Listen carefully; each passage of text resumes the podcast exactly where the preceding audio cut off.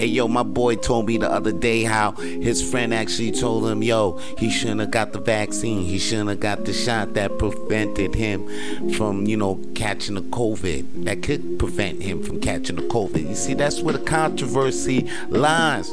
Because his friend was actually telling him, yo, I can't believe that you got the vaccine and they they forcing you to do this. You, are you getting it because of your passports? And I was like, listen, yo, first of all, don't don't even listen to that motherfucker because he ain't even living your life. Okay, so he can't tell you what to do with your life and your body.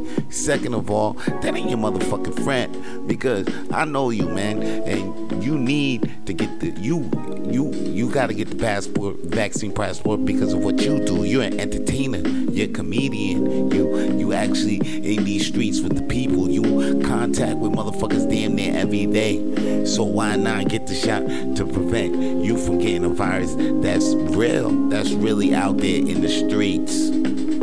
I don't think that shit fake. I for a minute I thought that shit was fake until I thought I caught it. I thought I caught it a couple of times. Found out it was just a motherfucking cold, but then I realized I ain't invincible as I thought I was. So I just got the shit, shit to protect me and what and because I'm a comedian and this is what I do. And you know what? a lot of my real friends actually support my decision. And even if they got their ways about how they feel about their shot, they support me because they know me. And that's what I was telling my boy. I was like, listen, B, your friends are going to support you no matter what decision you do or how the fuck they feel about it. Matter of fact, that shit makes me want to read a quote I seen. You see, it says, True friends are those who are there for you unconditionally and never do they question, but oh, never do they question, but always offer support no matter what the circumstances are. See, true friends are the people worth living for, man. So, Listen to those motherfuckers that are worth living for and live your motherfucking life while doing that shit.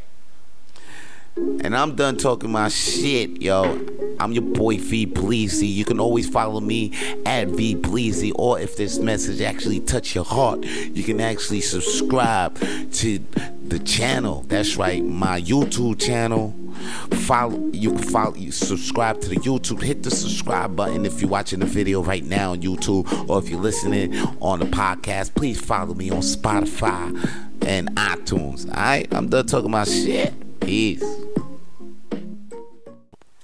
If you want to hear more Coffee Talk, then please follow Coffee Talk with Vito Blaze on Spotify and iTunes. And if you want to see more Coffee Talk, then please follow Vance Michelle on YouTube.